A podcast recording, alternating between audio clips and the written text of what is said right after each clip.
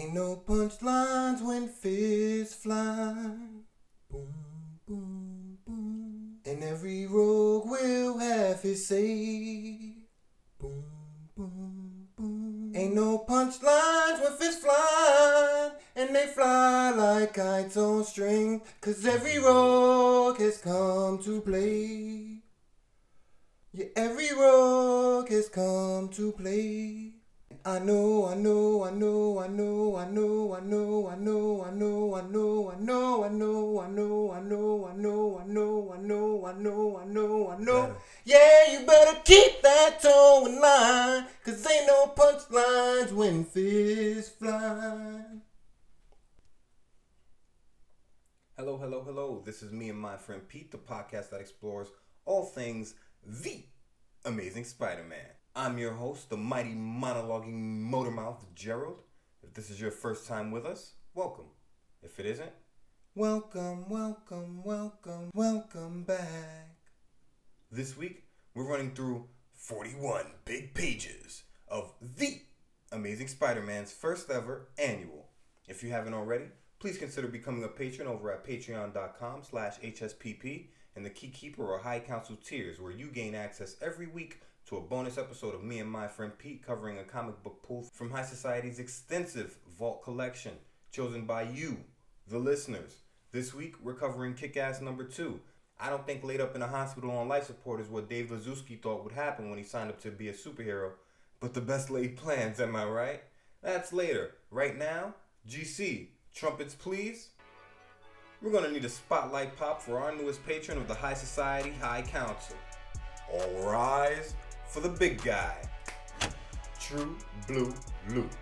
Sometimes it really is in the name. Welcome aboard the crazy train. Strap in, Lou. Tea will be served shortly. Maybe with some Danish pastries. Shout out to the right minders, the big three, the key keepers, and the High Council. To you, as always, I say, I see you and I thank you for your support. And to you all, I say, what happens when you mix six villains, six powers, six egos, and six locations with two damsels in distress and one Peter Parker?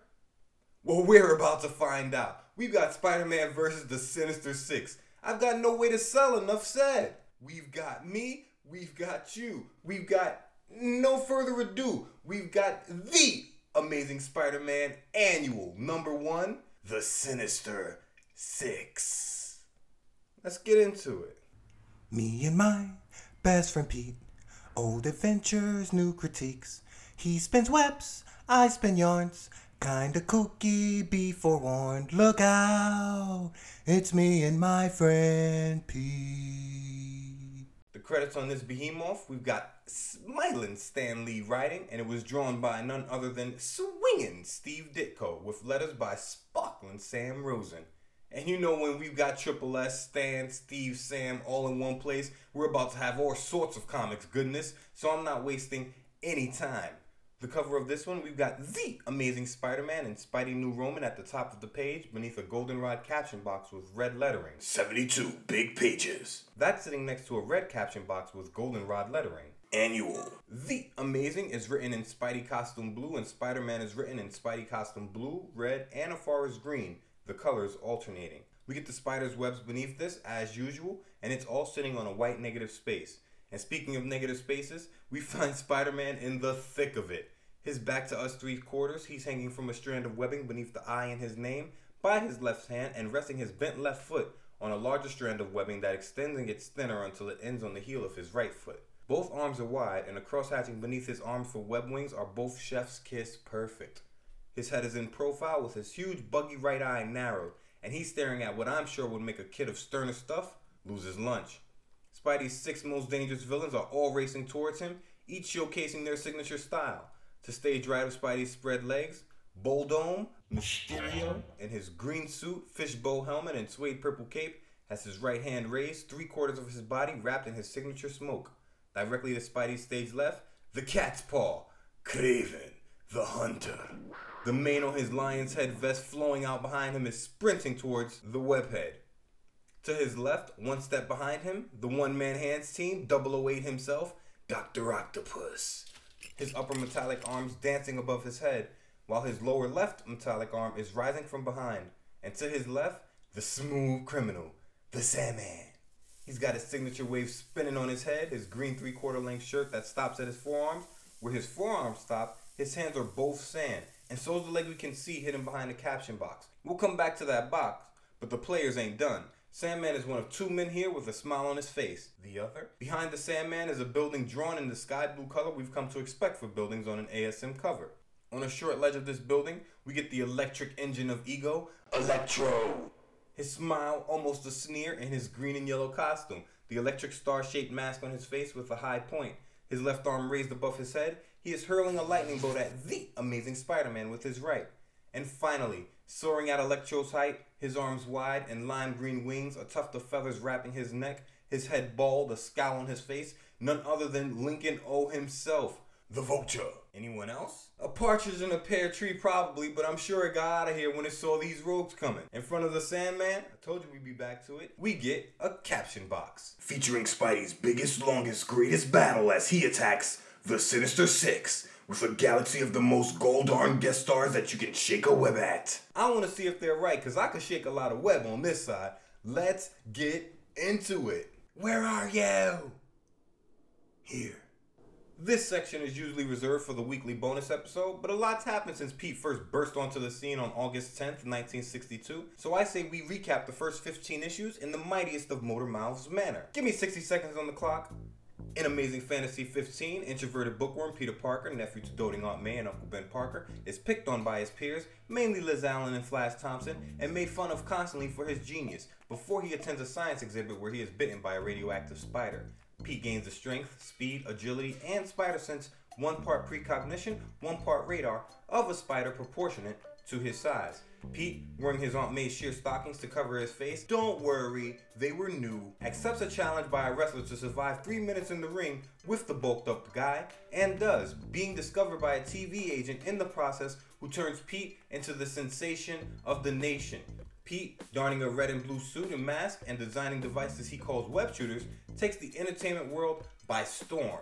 One day after a show at a studio, Pete sees a man being chased by a police officer but decides he's not going to get involved, thinking that outside of his aunt and uncle, the world can go hang for the way it's treated him. Some time passes and Pete comes home from a gig one night to find out, to his horror, that his Uncle Ben was murdered by a mugger. Pete goes after the mugger as Spider Man and cornering him in a warehouse, realizes that the mugging murderer is none other than the thief he let escape in the police station. Now saddled with a guilt he can never live down, he realizes a lesson we all know these days. With great power comes great responsibility. And boy, does the kid get responsible. In issue one, he saves the life of the son of his greatest antagonist, J. Jonah Jameson, hunts for a job with the Fantastic Four to help his arm with bills, and takes on Super Spy with style to match the Chameleon. He survives a murder attempt by the Vulture, and saves the planet from the Tinkerer and aliens in issue two, while becoming a freelance photographer for J. Jonah Jameson's Daily Bugle newspaper. In issue 3, he takes an L and bounces back against 008 himself, Dr. Octopus, in a battle for the ages. In 4, he takes on the Sandman but has to split after his mask does, prompting a rematch of Pete's high school. Midtown High. 5, Spidey goes on his first rescue mission when he battles the Latverian Lion, Doctor Doom, to save the life of Spider Flash Thompson, the Brand X kid himself. In 6, Spidey flies south and goes hand to hand with the dashing doctor turned reptilian overlord, the Lizard. 7, in my first Spidey comic ever read and first bonus episode here on me and my friend Pete, the Vulture escapes prison and gets two rematches, one of which takes place in the offices of the Daily Bugle, and we realize J. Jonah Jameson's secretary, Betty, the damsel, never in distress, Brant, is filling the kid from Forest Hills, Queens. In issue 8, we get two stories and three fights as Pete goes one on one with the cock of the walk Flash Thompson, and Spidey takes on the living brain in the first story before going one on one with Johnny the Human Torch in a battle that forces us to put some respect on the Long Island Fireball's name. And he ain't gonna say it no more. 9. Pete's aunt May need surgery. Pete and Betty bond over the hardship of this, and Max Dillon bursts onto the scene as Electro with a prison break plan in reverse. 10. We get the Enforcers, led by the big man. You know, the Ox, Montana, and none other than just the man all hands, the fanciest of Dans, Fancy Dan, who put on a clinic in organized crime, forcing Betty Brant to race off to the city of brotherly love, but not before Pete donates blood to Aunt May to help her recover from her illness. In 11, Pete follows his girl Friday to Philadelphia, and Spidey does battle with the one man hand team, Dr. Octopus, on the Schuylkill River. 12, Dr. Octopus gets his revenge and unmasks the webhead, but the revelation doesn't stick, and his victory doesn't last long. In 13, Spidey thinks he's going mad. Mysterio makes his move, and both deserve Academy Awards at the end. In 14, Spidey goes Hollywood, then New Mexican, then one on four with the Enforcers and the Green Goblin before going one on one with the world's strongest, the Incredible Hulk. And finally, 15 sees Spidey playing the most dangerous game of all against the world's greatest hunter, the one man, walking cat's paw, Kraven the Hunter. And that's where we are. But where are we going? Page one. Page one opens with the sign of the spider with Spidey's name written inside, arched along the image's border, as usual. It's sitting on a goldenrod negative space, so you know action's finna abound in this one. Next to the logo, we get the title of this issue, The Sinister Six. In a font that reminds me of those 50s horror mags that makes it look like the letters are melting. We have three panels growing in size from the left of the page to the right. In the first panel, we get the damsel, never in distress, Betty Brant, her brown hair in a bob, wearing what looks like pink cashmere, standing next to May Parker, who's wearing a green hat with yellow baby's breath flowers on it and a matching jacket. Both ladies are wearing a look of worry. Betty's hands are racing towards her chin, and May's looking over her shoulder with her right hand on her cheek. The white ticker tape caption box above her head reads, Can Spider Man save the two people he loves most in the whole world from the deadly, sinister Six? Next, on a red tile floor, we get the Sinister Six. From our left to right, the Sandman, only human from the waist up, his torso on the floor, his namesake around him, Kraven, the Hunter, Mysterio, sky blue gas around him as usual, Dr. Octopus, a much more fit and trim doctor I might add, with his mechanical arms and purple jumpsuit, Electro, sparks flying from his bald left fist, and the Vulture, his arms raised as he lands to round out the crew with Dr. Octopus to step in front of them. He's clearly the brains of this outfit. A white arrow caption box points at the group. In order to rescue Betty Brant and Aunt May, Spidey must find a way to defeat the undefeatable Sinister Six. And finally, in the largest panel on the page, standing in front of a blue wall with a brown picture frame, his hair tousled, his right hand near his chin, shock on his face, we see the Goldenrod Kid, Peter Parker, standing topless. In his right hand is his Spidey shirt. He has on his Spider Man pants, boots, and utility belt with the sign of the spider at its center and the camera built in left of center. On the floor at his feet are his Spider Man mask and gloves. Beneath his feet, we get an arrow caption box pointing towards page 2. It's taken a year to produce this double length epic, so let's not waste another minute. Away we go! In state prison, a team of specialists have finally found a way to remove the four extra mechanical arms which had become attached to Dr. Octopus after a freak accident.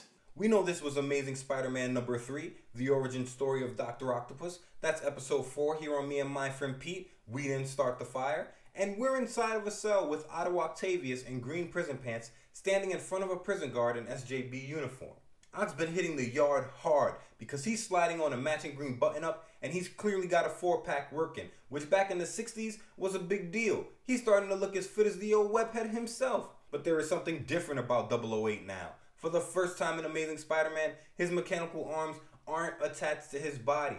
They're being held by a prison guard's hand stage right as the guard gloats off panel that without them, Otto Octavius is just prisoner number 4756689. He's wrong. Imagine trying to fit a person, a whole universe, into seven digits. But you know guards are in a far shake from police officers, so they don't see anyone not wearing a badge as people.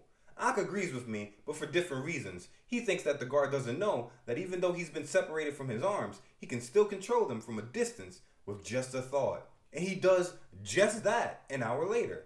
Gripping the iron bars of his cell with his left hand and pressing his right to his forehead like a mentalist, his eyes, as always, behind his Kanye shades, he thinks, If my artificial arms are sent to another prison, they will be too far from my thought control. That means I must get them back. Now! And plan my escape right away while I still have the power. He goes on to think, Return to your master. Return to your master. As his four metal arms burst out of the red locker they're being held in, through the corridors of the prison, and come to a stop in front of Octavius' cell. Octavius, knowing he has to act fast, attaches his arms to himself once more, and now, 008 again, breaks out of the prison easily before the guards can stop him. The next day, J. Jonah Jameson, publisher of the influential Daily Bugle, gets an unexpected visitor. Of course, Spidey is upside down outside of JJ's corner office. It must be Saturday because the miserable magnate isn't wearing a tie. He's got his sleeves rolled up, a cigar in his mouth, and tan pants. Spider Man webbed the newspaper from JJ's hands, saying he stopped by to read the editorials, because they're funnier than the comic strips. Call JJ's news comical as JJ, whipping his head around, snaps at the sight of the wall crawler. Spider Man, you insolent buffoon! Haven't the police caught up with you yet? If only that blasted Peter Parker was here to snap some photos of him! Spidey, perched on his webbing from the billboard lamp across the street from the Daily Bugle in the next panel, reads the headline of the paper as cars zip past on the street below. Wow, wow! So Doc Ock has escaped from prison again. I sure hope he goes into hiding for the next hundred years or so. I'd sure hate to have to tackle him again. Page 3 opens with Spidey blown from his webline by a mighty gust that sends his newspaper flying as he wonders if a hurricane has just passed by. But it wasn't a hurricane. Beneath our hero, we see another hero, the first of many, to be sure. His silver winged helmet on his head, covering his golden curls, his fiery red cape billowing out behind him, the legendary hammer Mjolnir clutched in his right hand, propelling him through the midday sky. Thor races beneath Spidey, who, agility on best ever, loops the light post in the next panel. Spidey says Goldilocks must be on his way to an Avengers meeting or late for a barber. Right now, in the current run of Thor, he's on a quest with Odin to find out what's happened to his weapon of choice, Mjolnir. The story is called God of Hammers, and it's a cosmos spanning adventure with writing by Donny Cates and art by Nic Klein and Matt Wilson. So far, it's been beautiful to look at, beautiful to read. I recommend. Back to. Meanwhile, in another part of the city, a very strange, ominous meeting is about to begin.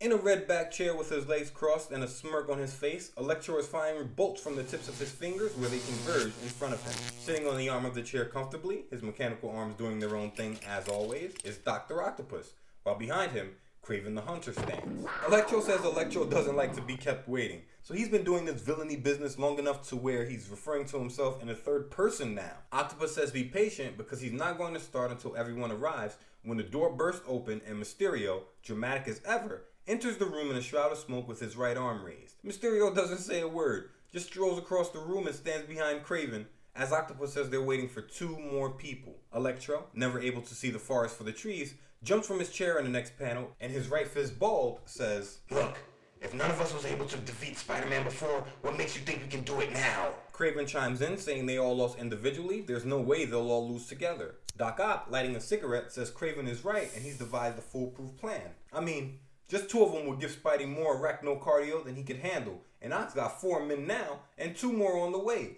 Foolproof sounds like an understatement. But let us leave the gathering of supervillains for a moment. The next day, on a street in Forest Hills, Peter Parker's spider sense detects something frightening about a passing stranger. And the Goldenrod kid in his SJB blazer, golden vest, and red tie is looking over his shoulder at a white man whose face is in shadow, wearing a brown fedora, tan jacket, and brown pants. Pete's in half man, half amazing Pete Rock mode as his spider sense too. He thinks he should follow this guy to figure out why his spidey sense is buzzing so hard when an annoying, familiar voice calls out to him.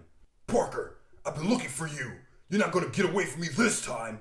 And Flash, fashion on, eh, pretty good. We're not haters on this side. Thompson, in a green sweater and tan pants, speed walks towards Pete, flanked by Bowtie Kid from last issue in a gray suit and pink bow tie, wearing a smirk on his lips. If he's smirking, he's probably put a battery in Flash's back. And he has. Flash is screaming. I saw you walking home from school with Liz yesterday. In the final panel, Bowtie and a kid in yellow egging him on, Flash assumes the Fighting Irish boxing stance and gets right to business. I'm through warning you to keep away from my girl now, Puny Parker. It's time you learned a lesson you'll understand. Liz doesn't belong to anyone Allen, keeps showing through her actions she's not tied down to Flash, but Flash ain't getting it. Pete, not even bothering to raise his hands because he knows the Brand X kid can't touch him, calls Flash a bird brain and a meathead and says the only lesson Flash could teach is one of stupidity before telling the cock of the walk to get lost. Flash throws a wicked straight punch screaming, You asked for it! to open page 4, and he leaned into it. But Pete gets low with his best ever agility, and we get a great panel of him dodging with a look of annoyance on his face. Unbothered. Well, slightly annoyed. And because Pete has the most successful Marvel comic book of all time, he's responsible for plugging all the other great characters Marvel puts out there. So, of course, after Thor a page ago, we get the astral form of Doctor Strange in black and white appearing in this panel. The Sorcerer Supreme himself. The collar of his cape higher than his head, his mustache pointed at the corners, his expression stern. He spots Flash throwing the punch and Pete dodging. Strange holds up a hand saying, Have you lads nothing better to do than engage in common street brawls? Fighting is the last resort of the ignorant. Pete springs to his feet and dashes off in the next panel as Flash, all the way committed to his punch, screams, Look out, mister! I can't start my punching time. Yeah, I I went right through him. and he punches through Doctor Strange. Strange says, Don't worry, that Flash only punched through his ectoplasmic spirit form. The next panel, we get a crowd reaction shot. The kid in the yellow shirt has his face covered in shock. A redhead has his mouth open. He can't believe it. And the Brand X kid, Flash Thompson, is hugging himself, saying that he can't believe the guy is real, that he thought he was just some phony magazine hero. And Bowtie, jerking his thumb over his shoulder at Strange's cloak translucent back, says there's nothing phony about the Sorcerer Supreme, that it was Doctor Strange in a not so flesh. Meanwhile, Peter Parker has taken advantage of the sudden interruption to make one of the most dramatic changes in all of Adventuredom. And Spidey gets suited and booted in an alley, leaving his SJB blazer in a fruit crate so he can follow the man in the brown fedora. And now I'm thinking Pete may not always smell the freshest. I don't imagine an alley in the 60s smells better than one today. In the next panel, Spidey is watching the man from above on a sheer wall, and the man is standing with his hands in his pockets above a sewer grate. Spidey's thinking, The aura of villainy which he exudes is almost too strong to bear. Whoever he is, he represents a grave danger. I better tackle him now. He leaps towards the man in the next panel, shouting, Hold it! But the man is gone, vanished out of his clothes that stand empty on their own a moment. That's science. That's inertia. In the final panel, we get a great shot of none other than Flint, Two Gun Marko himself, aka the Sandman, in the tunnels beneath Manhattan. He was in the jacket and pants above ground. That's why Spidey's spider sense was going off. Sandman, reconstituting his body in the tunnel, thinks, That was close, but the Sandman can't stop to fight Spider-Man now. I'm late for the urgent meeting which Dr. Octopus called. Octopus has the Sandman involved. Spidey descends into the sewers upside down on a web line to open page 5 using his Spidey sense as a guide, but thinks the guy has too much of a head start, so Spidey doesn't know which way to go. He calls off his search and grabbing his bundle of clothes from the alley, web swings home. When he gets there next panel, he notices a light on in the attic and wonders what Aunt May would be doing there. Eavesdropping as is his way, he lands on his house and peers into the attic in the next panel and spots May, who's sitting on a bench in a green full length dress in front of a purple and brown chest. The chest is open and we get a glimpse of a smoking pipe, a picture in a frame, and other assorted items. May has a purple framed picture in her right hand and a white handkerchief to her eyes on her left. She's hunched over and clearly crying. Spidey thinks, I hate to see her weep this way. I guess she never really got over Uncle Ben's death at the hands of that burglar months ago. Turning from the window with a heavy heart, Spider Man walks aimlessly along the rooftops, lost in his own gloomy thoughts. and Spidey, his shoulders hunched, his head down, walks along the ledge of a building high above the city. In the two years since Spidey's been bitten by the spider, two years? Yeah, that was August 10th, 62. We're in October, 64. Back two. In the two years Spidey's been bitten by the spider, we haven't seen him think about Uncle Ben on page since. But now, after seeing May grieving, Pete laments his father figure's loss. Sitting on a chimney stack with his head down, he thinks of his uncle, and we get a great memory caption box of Ben, May, and Pete in a museum together. It's a big deal in the 1960s to step out into a museum, so we get all three dressed to the nines. May in green with a Sunday hat, Pete in his SJB blazer, a red tie, and orange vest, and Ben, where you think the kid got the style flair from, Parker? Ben's in a three-piece royal purple suit with a checkered brown tie. He has his hand on Pete's shoulder and he's pointing to an animal bust with a smile, giving Pete the signs as May looks on with them. All three are smiling. With this image in his mind, Spider-Man thinks, He was always so good to me. Such a real pal. We went everywhere. He loved me like his own son.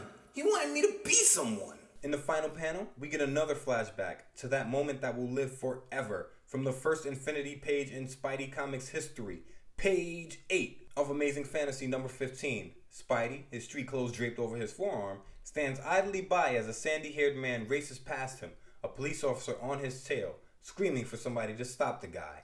Spidey doesn't. Spidey thinks, Why should I butt in? on page six, Spidey, right hand covering his face, his left clenched into a fist, breaks down, sobbing as his memory shows a guy in a green cap, brown jacket, holding a pistol in Pete's home. If only I had known, if I could have somehow guessed that the very man whom I allowed to pass me would be the burglar who was later to murder Uncle Ben. Why hadn't I stopped him? Why? Why? He stands up from the chimney and on the edge of the ledge in the next panel thinks that no matter what he does, he'll never live that moment down. He thinks, Sometimes I hate my Spider Man powers. Sometimes I wish I were just like any normal teenager. If only it had never happened. And Cosmic and Comic Timing ask, Oh yeah? Before Spidey, the most sure footed superhero of all time, chips from the ledge of the building in the next panel. In free fall, with his back to the earth, Spidey can't believe it. It's impossible. It's never happened before. I can't trip. I can't. But maybe it was a fluke, and Spidey, pivoting in the air so that he's facing the ground, grabs a flagpole as he races towards the ground, screaming he was just careless because he was lost in thought. So Spidey's gonna grab this flagpole, give it a little loop the loop, and be back on top. Agility on best F. Nope. What do you mean, no? What I said. In the next panel, Spidey has only managed to grab the flagpole and hang on for dear life as it shakes from his weight. He screams, Oh no! I can hardly hold on to the flagpole. What happened to my strength? To my agility? The camera zooms out and Spidey continues, saying he never thought it could happen, but without warning, he's lost his spider powers. In the final panel, the camera zooms out once more, and Spidey, still dangling from the flagpole, says, Perhaps it's all for the best. Now I can never hurt anyone again. I won't have a secret I must always protect.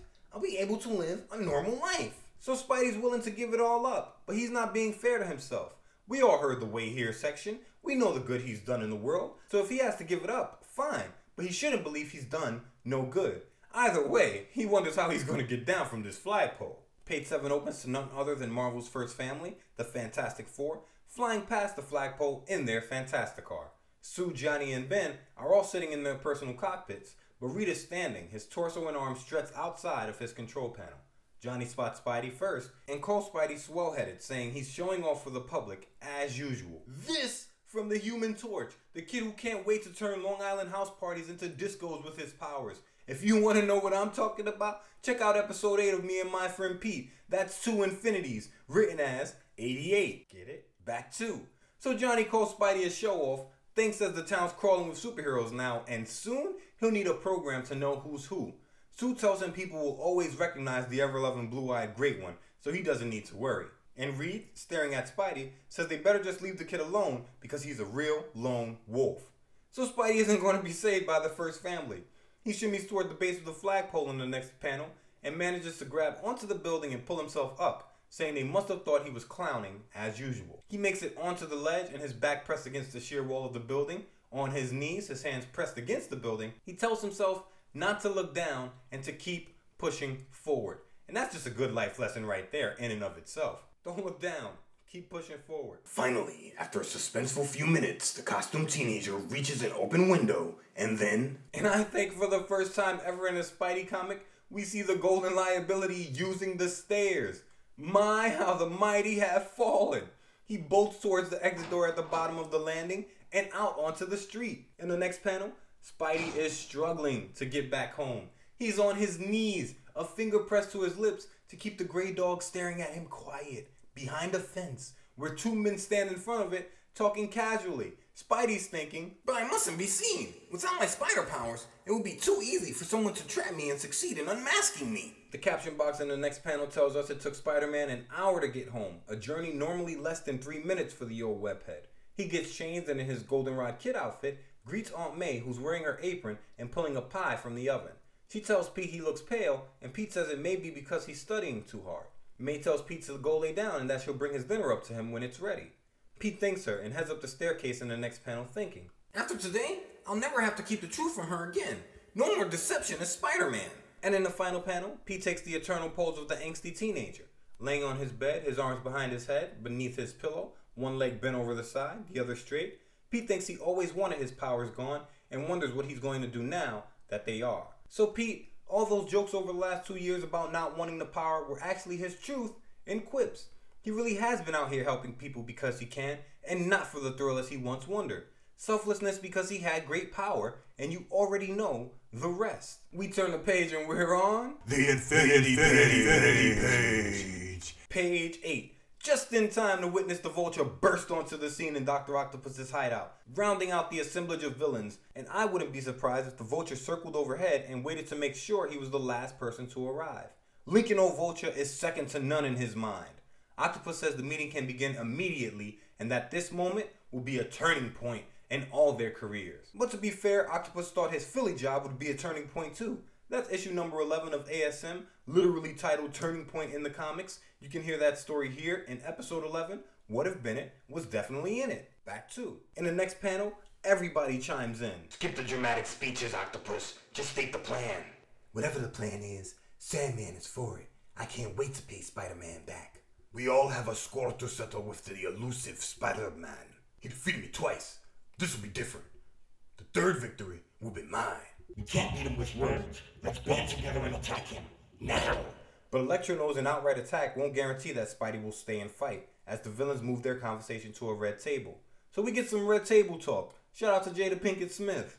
Electro says even if they all attack Spidey together, the webhead is too fast and will find a way to escape. Mysterio says maybe you're right, but there has to be a way to get him to fight. Dr. Octopus, I can't get over how jacked this man has become, hidden awaits for revenge. He holds up his right fist, places his left hand on the table, and pounds the tabletop with L2.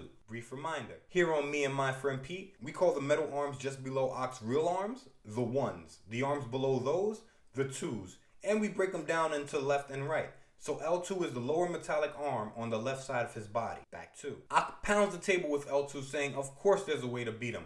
That's why Otto called the meeting. He tells them all to be quiet so he can explain, but there are too many egos in the room for that. Vulture says they should all attack at once, proving he hasn't been listening to anyone in the room because Mysterio already said that and Electro already said why that wouldn't work. Lincoln O ain't here to listen. Sandman says he doesn't need help from these guys, that he already knows all Spidey's tricks and he can beat the webhead alone. Before Kraven says he doesn't hunt in packs and he'll get his victory solo. Vulture talks sense to open the next panel. But he's beaten all of you in the past. Why take needless chances? He's beaten all of them, huh, Vulture? All of them? He beat you too, sir. Twice. And Otto stops all the talk, saying he has a plan they're gonna love. They're gonna love his plan. In the final panel, we see a metallic arm holding a circular blue box, and each man, reaching inside, pulls out a sheet of paper as Doc Ock exclaims, We will each draw a number, and we will fight him one at a time in the order of the drawing. I have worked out a detailed scheme which will force him to battle us. Now draw. Octopus, his metallic arms whipping around him in excitement to open page 9, continues. On each of your cards, I have written a location. It is the place where you will battle our common enemy, and each location is best suited for your particular talents. I have left nothing to chance, as you shall see. He wraps his monologue in the last panel with all five men looking on, Sandman and Kraven wearing small smiles. Spider Man will have no choice. He will have to fight one after another, and each one of us will weaken him a little bit more, so his chances will grow slimmer after each battle. Mysterio says if he's first, there won't be a second battle, while Vulture says, Enough talk. Let's look at the cards. Things are about to get too spicy for the pepper. The next morning, we find Pete sitting at the breakfast table, goldenrod vest, red tie, as usual, having breakfast. May says he's barely touched his eggs and knows something's bothering him. Pete apologizes. He says he isn't hungry and tells her there's nothing for her to worry about. Standing and sliding his blazer on in the next panel, he thinks, I've caused you enough worry in the past. I couldn't bear to cause you any more. May suggests Pete stay home because he may be coming down with a touch of virus, but Pete says he thinks he just needs some exercise and he's going for a walk. Pete may think it best that his powers are gone, but he definitely seems like he misses them. Maybe he was just rationalizing earlier because he is depressed. May watches him walk down the sidewalk in the next panel, his shoulders still hunched. She thinks, The poor boy. He can't fool me. Something is bothering him. If only I could help him. But boys are so reluctant to confide in older people. If only they'd realize we understand more than they think. I feel like that's a little fourth wall breaking there for the people reading. If you're a kid, you'd be surprised what the older folks know. I said in last week's bonus episode that the first thing you learn in sociology is that everyone, even loners, are a part of a group. So you may think nobody out there understands how you're feeling, but you'll never know until you're brave enough to let someone know how you're feeling. May Parker may not know what it's like to have and lose spider powers, but May's been on this earth a long time. She knows about the donuts and dimes, and she knows about great loss. Uncle Ben wasn't just Pete's family after all. May, taking a seat in a rocking chair in the next panel, tries to figure it out by deduction. She says it can't be school because Pete's number one with a bullet in school. She thinks maybe his sadness is coming from the girl he's been seeing, Betty Brant. And May, if it is, you put that doubt there trying to hook him up with that Watson girl. We ain't forget. Memory long hair on me and my friend Pete. But we know you love the kid, and that's not the reason. The next panel, we're in Midtown High, high school to the world's most fashionable teens, and Flash Thompson.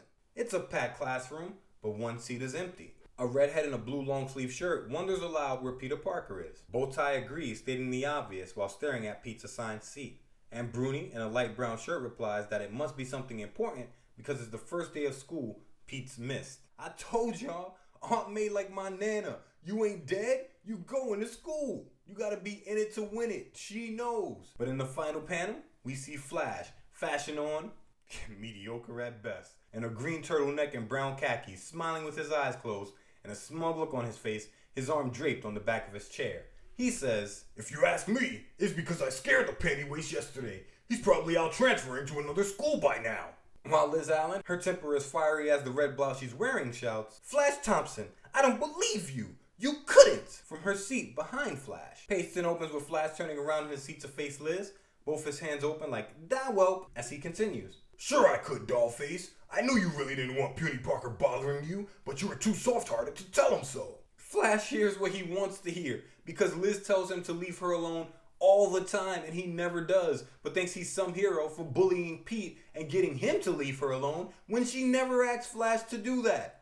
Liz, shaking with rage and pointing at Flash, says he's the most brainless, brash, and conceited of all the brainless, brash, conceited boys she's ever met. Flash is now definitely in creep territory, and the class is eating this up. Bruni smiling, Bowtie smiling, the kid in the back of the class who's always wearing Mr. Rogers sweaters is smiling. They love the drama. But May doesn't. And back home, worried about Peter dear, she calls the school and gets some disturbing news from the voice on the other line. Why no, Mrs. Parker. Peter didn't come to school today. We thought he was home. With you. And May thinks Pete's never played hooky before, and she's sure that this has something to do with Betty Brant. But May's all the way wrong. Pete's walk has led him to the Parker docks, where his depression over losing his powers is still settling over him. Hands in pockets, head down, he thinks he has to go back to a normal, everyday life, so he has to quit being a freelance photographer because he won't be able to get the pics he usually does without his Spider Man powers.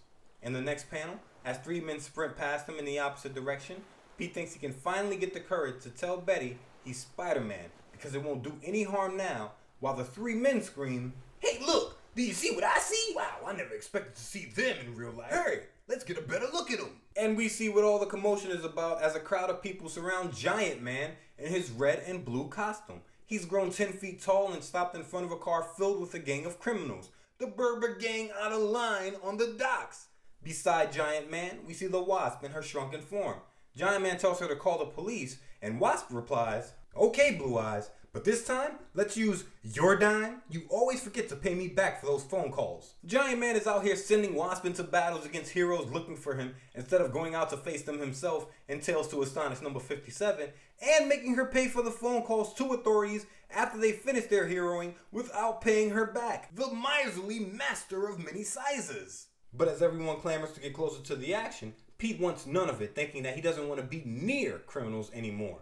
But I think Pete remembers he and the Wasp are natural enemies, and without his powers, she'll give him all types of hands teamwork. Page 11 opens to a caption box. At that moment, waiting at the entrance of the Daily Bugle building, we find May is done wondering if Betty's the cause of Pete's misery or not. She's gotten dressed, she's thrown on her green hat with the baby's breath flowers on it, and has gone down to the Daily Bugle to speak with Betty Brant herself, who, coincidentally, is exiting the building in a pink blazer, blouse, and skirt with matching clutch bag, styling on him.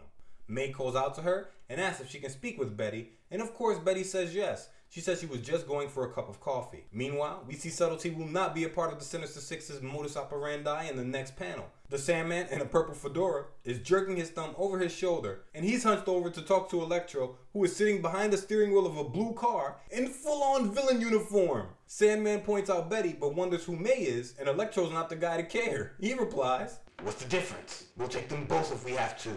Let's go. They're going to snatch up Betty Brant and May Parker.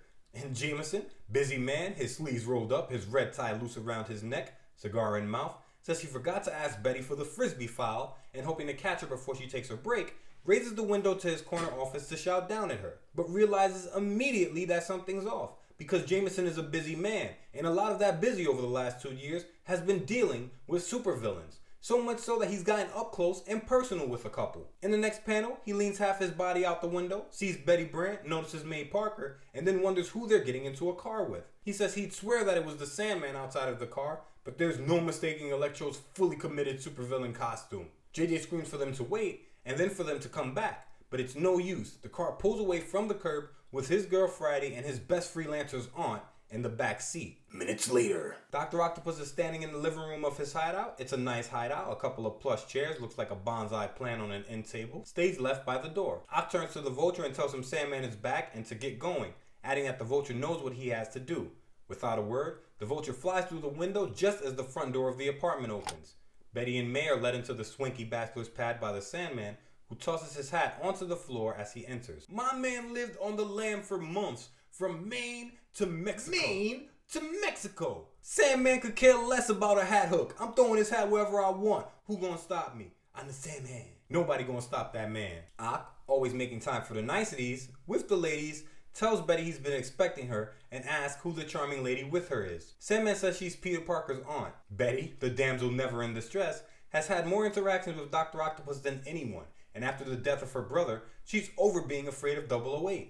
Holding May's hand, she asks why the doctor has brought her here, and May is oblivious. She says, A doctor? How nice! Such a charming, soft spoken gentleman. In the next panel, Betty tries to hit May to the game, saying not to let the man's looks deceive her, but May may be a bit smitten with the world's former number one research expert in atomic science. She tells Betty that they shouldn't be prejudiced just because the man has a problem with his arms.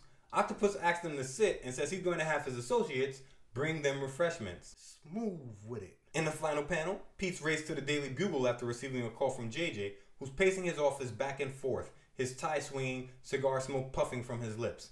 The man is worried. Pete, standing behind him, says, I got your call, Mr. Jameson. You say you think you saw my aunt get into a car with Betty Brant and Sandman and Electro? It doesn't sound possible.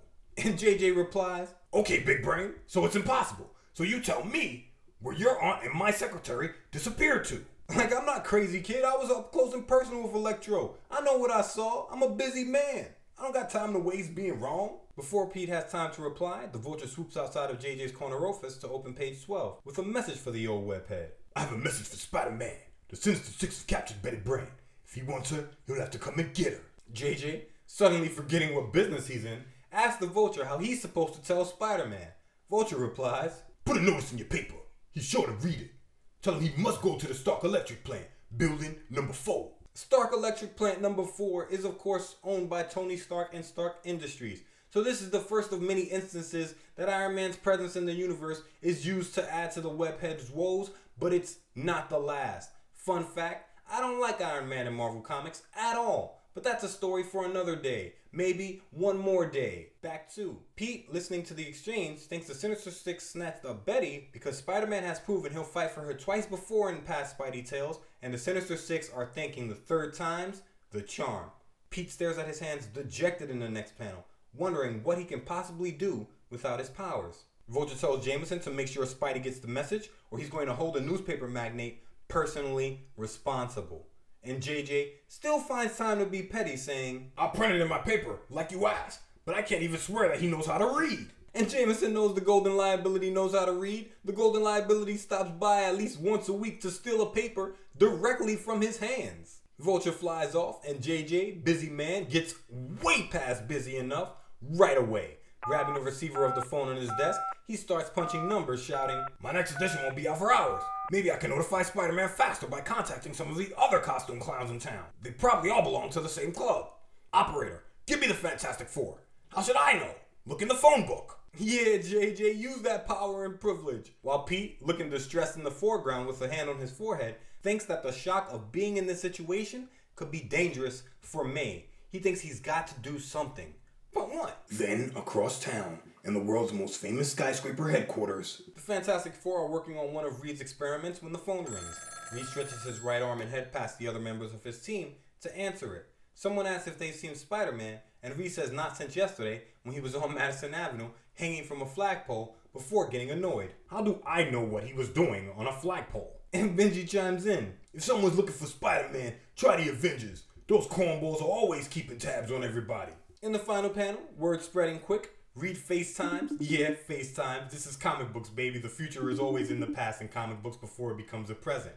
Get it? Fun fact, true story. Ankle bracelets that the ex-imprisoned wear were created after a guy got the idea from the Spider-Man comic strip that ran nationally in newspapers from January 3rd, 1977 to March 23rd, 2019. So Amazing Spider-Man in real-world newspapers is responsible for real-world ankle bracelets that monitor human beings. I've added a link to an article of the judge who was inspired and brought the police surveillance equipment to life. Note, the villains were using the monitor in the story, not the heroes, and I don't think much has changed outside of that. Back to. So, Snoops Richards FaceTimes the Avengers and speaks to none other than the living embodiment of everything right with this country, Captain America, who is standing in a Captain Morgan pose. And Cap says he's never even met the Golden Liability, and none of the other Avengers are at the base right now, so he can't even ask them. JJ was not messing around. I don't know if he's in good with the Fantastic Four's press agent, but I assume so because the first family is pulling out all the stops. On page 13, the Human Torch is skywriting all around New York, even going so far as Salem, Westchester, and we get a great panel of the team dedicated to defending a world that fears and hates them, the X-Men. They're in the Danger Room training when Angel spots the skywriting. He points it out to the rest of the team, but Charles Xavier says for them to ignore it because it isn't their problem. Meanwhile, we get two panels that tell you everything you need to know about Peter Parker, Spider Man, the Goldenrod Kid, Golden Liability, or anything else you want to call him. In the first, Pete has his Spider Man costume laid out on his bed. Staring down at it, he's contemplating. Ditko is working because I can see the gears turning in my man Pete's head. The caption box reads Meanwhile, as others seek him all over town, the real Spider Man in the person of Peter Parker does some bitter soul searching at home. Having lost my spider powers, I wouldn't stand a chance against any of my old foes, let alone six of them. But I can't sit back and do nothing, not with Betty and Aunt May in the hands of my most dangerous enemies. I've gotta show myself, for their sake. He strips out of his clothes in between panels, and we catch him throwing his Spidey shirt on in the next. This panel is reminiscent of his first night out as Spider Man the Vigilante way back in Amazing Fantasy 15. But here, he doesn't have any powers, only grit and that great responsibility. He finishes his monologue from the last panel. And if this is to be my finish, at least I'll face it like a man. We should all be so brave. In the next panel, Spidey, agility on, no way, nada, zilch, zippo. We get it, we get it. Crawls beneath the gate of Stark Industries electric plant number four, wondering what's in store for him. He enters the power plant and strides forward, his eyes on the dynamo above him, where a lone figure in green and yellow stands waiting. Spidey shouts, Electro! And Electro replies, Welcome, Spider Man, so we meet again. The camera pulls in tight on the electric engine of Ego in the next panel. He's gripping the guardrail of the catwalk with his left hand and holding a card in his right. He says the card will tell Spidey the next step on his journey to save Betty Brant, but goes on to say Spidey will have to beat him to get it. In the final panel, Electro from off panel screams, And as you can see, I selected a battle site perfectly suited for my electric powers. So, let the joust begin. before hurling a bolt of electricity at Spidey, who barely dodges it, screaming for Electro to stop. The bolt cracks the floor beneath Spidey's feet, and he's hurled backwards, landing with his back against the wall of the plant to open page 14. A split second later, a startling realization dawns upon the amazing teenager. Spidey thinks, I'm still alive. I dodged this bolt. But nobody without superpowers can do that. That can only mean one thing. And it turns out, Spidey's powers aren't his Spidey powers, it's an unwillingness to quit on himself. He rises to a crouch position, his left fingertips grazing the floor, his Spidey sense buzzing so hard it's wrapping his entire body as he thinks what we already know. He hasn't lost his powers, and he's still the Amazing Spider-Man. And we got action. Electro hurls a bolt at Spidey, who, agility on, best you've ever seen, leaps out of the way and onto a sheer wall before hopping from that wall a split second ah. later as another electric bolt flies towards him. Spidey tells Electro not to go away, that he'll be with the man in a moment, and leaps onto a small platform, then off of it and over a banister on the catwalk in the next panel, as a bolt whizzes past him from behind. Spidey shouts that Electro's fast, but he's faster, and hurls a giant chunk of machinery at the Ego engine in the next panel. But Electro cuts the block in half easily with a bolt hot enough to melt it. He says he doesn't need speed with the power he possesses. And he's right. One bolt connects with Spidey the way Electro's pitching them right now, and the webhead's finished. In the final panel, a beautiful panel in pink negative space, Electro, standing on his platform, a dynamo on either side of him, raises his arms, screaming. And in a place like this, I can recharge myself, increasing my power with each passing second. His power level over 9,000. Electro's hurling bolts that are destroying the plant. There's marble flying, there's granite in the air, there's dust, and Spidey's dodging through it all fearlessly, thinking that now that he's got his powers back, nothing can scare him, as if his fear matters. What a humble hero. Spidey backflips onto a pillar out of Electro's view in the next panel, as Electro destroys the base of the thing with another shot of electricity.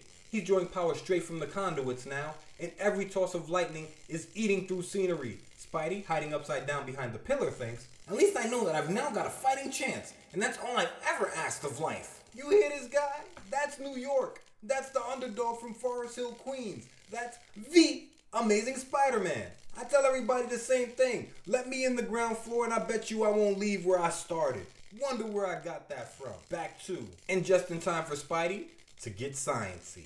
He finds a large spool of copper wire and purple casing and ties the wire around both his ankles, keeping it attached to the spool, thinking, There, that does it. By grounding myself properly, even if he connects with one of his electric bolts, the force should go harmlessly through me. The next panel, Spidey stands and aims for the main power switch across the power plant on the ground floor from his spot on the catwalk, thinking that if he can hit the switch and turn it off, he'll weaken Electro greatly.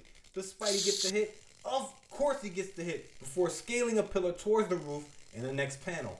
Electro screams that Spidey's trapped himself, and Spidey, confidence on a kid from Queens with a fighting chance, replies, That's what they all say before I lower the boom. And the boom is coming hot and fast. Spidey leaps into the final panel where Electro wastes no time throwing a massive wave of electricity at the webhead, shouting.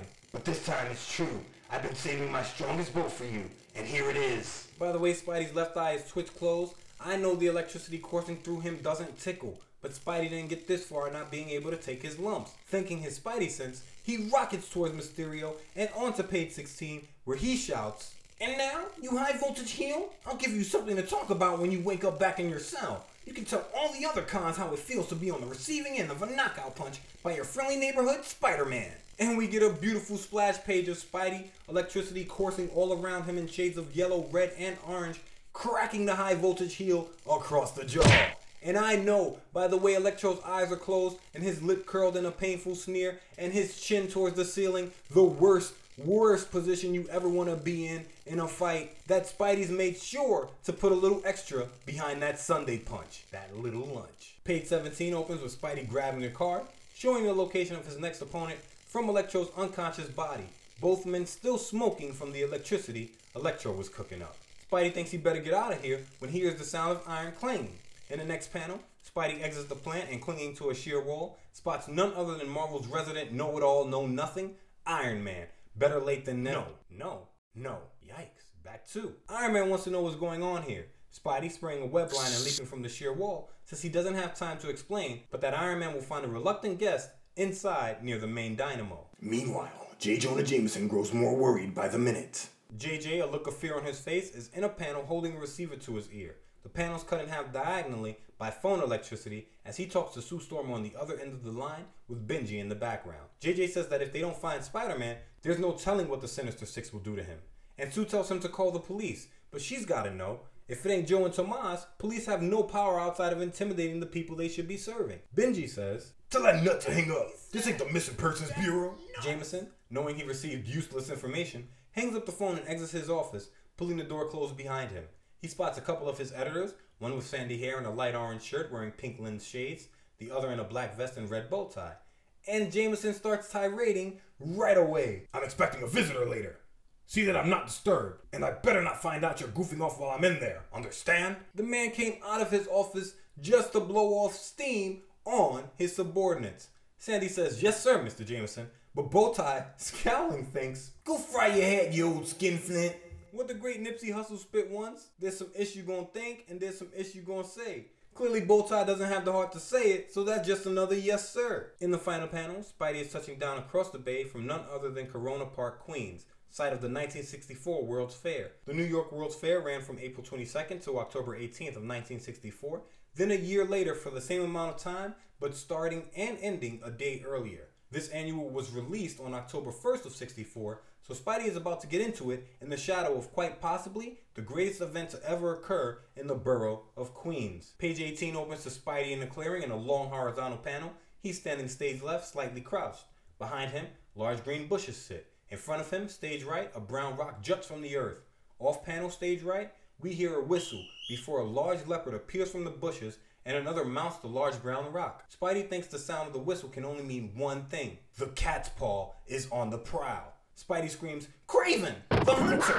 From off panel, in the next panel, as the self proclaimed king of the jungle emerges from the overgrowth beside the leopard there. It's a beautiful panel, and the leopard snarling and baring its fangs, its eyes emerald green, advances towards Spidey slowly, a step in front of the hunter.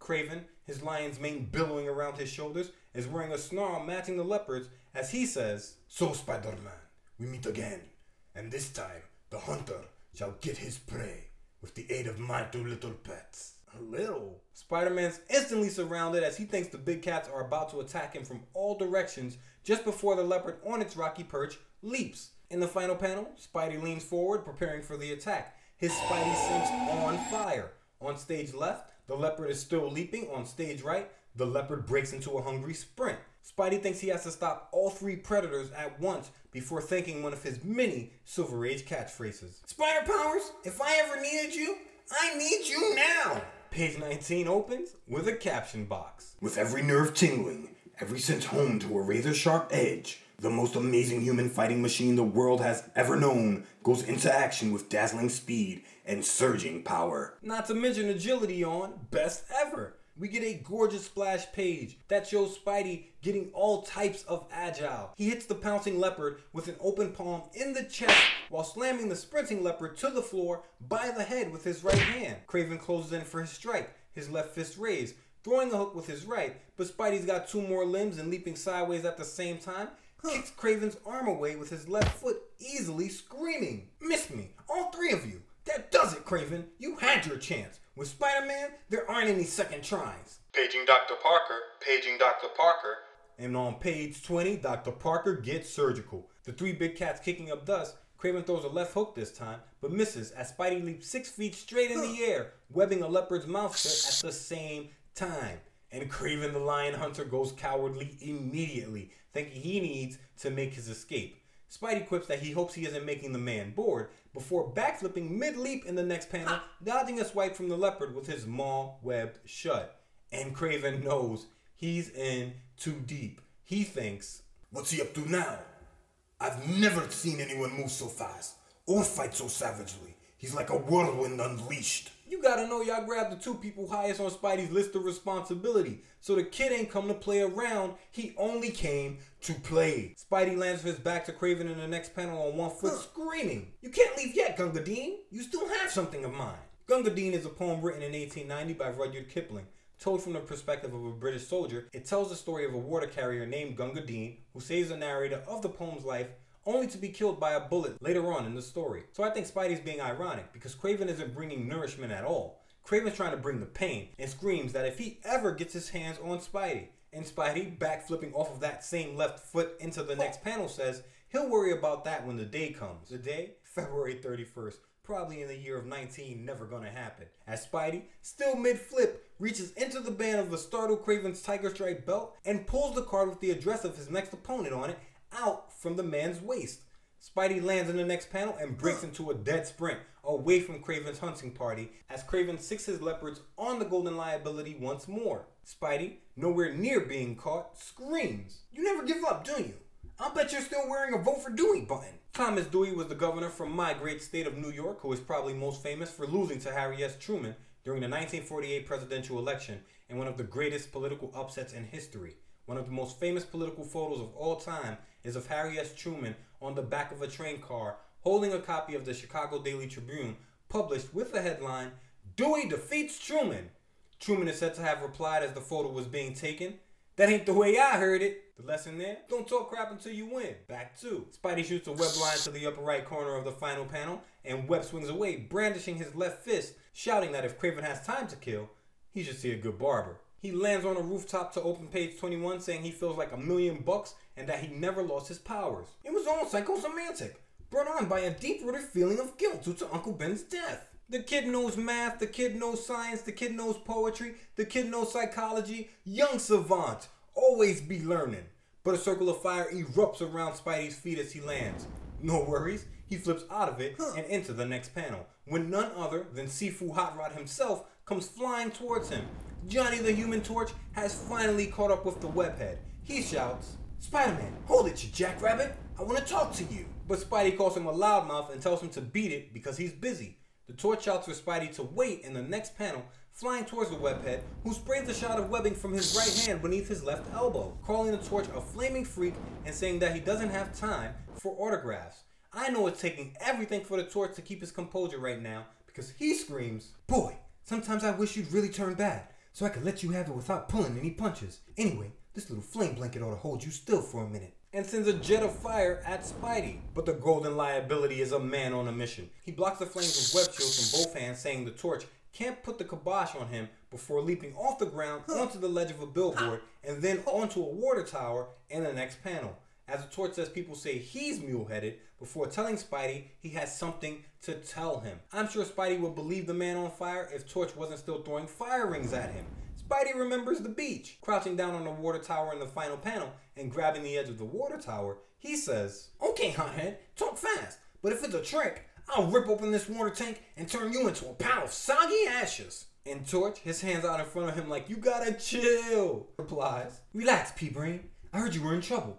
Everyone's looking for you. They say you're up against impossible odds. So I thought you could use some help. And you already know Torch loves a scrap with impossible odds. A billion to one is just a little lunch. Gotta love that confidence. You think he's afraid? You think he's afraid? Flame on! On page 22, Torch continues saying he knows they aren't the best of friends yet, but since they're both heroes, he's willing to lend a hand because that's what heroes do. Great power. You already know the rest. Spidey respects Torch wanting to help and apologizes for coming at him the way he did, but refuses Hot Stuff's help. Swinging away in the next panel, he says the fight he's in is personal, so he's going to handle it alone. And Torch, knowing he offered, flies away saying, Okay, guy, if that's how you want it, rots of rock. Meanwhile, the man who has engineered the whole complicated plan of revenge against Spider Man watches the results so far with keen interest and mounting disappointment. And Dr. Octopus, his right hand to his chin, his left on his hip, is standing in a high tech observation room while his mechanical arms flip switches and pull levers. He's been watching Spidey the whole time and says his crew has to be more careful going forward before heading back out into the plush living room of his hideout where Betty and May are sitting. In his right hand now, he's holding a saucer with a teacup on it, while R2 stretches out in front of him, refilling the coffee in May's pink mug, and L2 stretches forward, holding a tray of Danish pastries. Ox says he's sorry he's been such a poor host, and that he hopes the ladies enjoy the coffee and pastries. May is shocked by the arms, but enjoys how polite 008 is, saying, Such a charming gentleman. It's a pleasure to meet someone with such good manners nowadays. While Betty stares in wide eyed disbelief, like, Sheesh, May, all it takes is kindness? We're being held against our will. Meanwhile, Spidey just web swung through a high window into a room filled with three X Men Angel, Beast, and Cyclops. Angel points Spidey out, Cyclops balls his fist, Beast leaps from the floor where he's sitting, and Spidey thinks this doesn't make sense. The X Men are heroes. Why would his third address be here? In the final panel, his back to us and arms raised, he says, Hold it, you guys! Wait, it's a mistake! I must have come to the wrong address! Look out! But Cyke's already opened up his visor, sending his optic blast of concussive force at Spidey, while Beast and Angel charge the webhead. Spidey manages to get out a spray of useless webbing before they barrel down on him. And I think the end of page 22 is the perfect spot to take a seventh inning stretch. I'm gonna play this theme music. You're gonna do whatever you need to to get your heart back in rhythm. We'll be right back. Me and my best friend Pete, old adventures, new critiques. He spins webs, I spin yarns. Kinda kooky, be forewarned. Look out, it's me and my friend Pete. 23 opens with Spider Man leaping out of the way of a blast from Cyclops' eyes and lunging at Beast, striking the X Men's most agile member on the back of the head with a right as he does. And the Beast explodes on impact, crumpling to the floor in a mass of metal and blue and yellow. Spidey realizes that these aren't the X Men at all, but highly developed robots. The Android X Men! Realizing this, Spidey doesn't hold back. Upside down in the next panel, he hits Angel so hard the android's wings come off and the android crumples lifeless to the floor. But Android Cyclops isn't falling so easy. In the next panel, we get a great shot of the android's head whipping in five different directions, spraying his concussive eye beams at Spidey as we look on from behind. Spidey proves that he's the best there is at what he does. What he does? Agility. You should always know the answer is agility. And he dodges every blast before webbing up the android's feet on a handstand in the next panel, yanking them from beneath it. The X-Men all downed, small fire springing up, Spidey leaps towards a seemingly metal wall in the next panel, his Spidey sense ablaze as he thinks, whoever my real enemy is, he's behind this camouflage wall. I better attack him before he can try something else. In the final panel, Mysterio behind the glass in the foreground at his control panel, pushing different buttons, sees the amazing Spider-Man, both fists raised, leaping towards the two-way glass he's behind, screaming, Mysterio! Of course! Only you have the technical know-how to design such a deadly, deceptive mechanical device. Anger and alliteration flying towards the fishbowl-headed master of Mysterious. Mysterio says if Spidey were anyone else, he'd be stopped and says the Golden Liability's luck is unbelievable. But Spidey doesn't have great luck, just grit and an overwhelming sense of responsibility. He bursts through the glass and onto page 24, another beautiful splash page that sees him connecting with Boldome's head, screaming, Luck you call it? Mister, you don't know what half of it. I'm the original Hard Luck Kid. The Hard Luck Kid, bringing 10 times more action than the last time I shouted 10 times more action. It's a gorgeous panel. The eyes on Mysterio's cape look horrified. He falls backwards, his boots kicking up their signature blue smoke. Spidey says he's going to play Mysterio's fishbowl like a drum if the man doesn't give him that card with the address on it. On page 25, Spidey grabs the card, but he also catches a left cross from Mysterio who gloats, saying, Surely you don't think Mysterio can be defeated so easily. as smoke fills the room. Poor Mysterio, all that special effects know how and still using the same old tricks.